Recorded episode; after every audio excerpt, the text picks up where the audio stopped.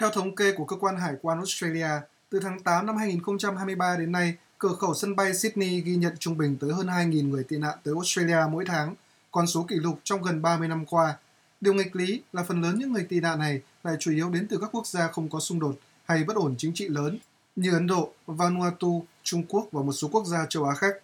Theo Bộ Di trú Australia, số lượng đơn xin tị nạn thực tế hàng tháng trong thời gian gần đây đã lên tới hàng chục ngàn, trong khi đó chỉ có khoảng 5 đến 9% số đơn này được phê duyệt. Người xin tị nạn từ các vùng bị xung đột tàn phá tại Myanmar là trường hợp duy nhất được phê duyệt 100%.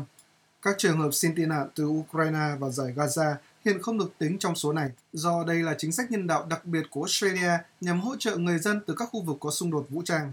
Phần lớn dòng người tị nạn trong năm 2023 được tập trung tại các vùng ngoại ô của thành phố Sydney, bang New South Wales. Theo tiến sĩ John Coyner, thuộc Trung tâm Chính sách Chiến lược Australia,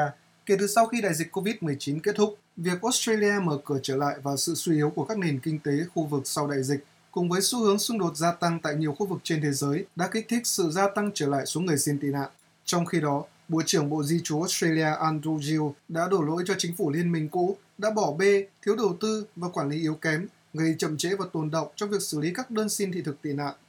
Theo đó, Bộ Di trú Australia khẳng định sẽ thắt chặt hơn nữa chính sách xét duyệt đối với người xin tị nạn trong năm 2024.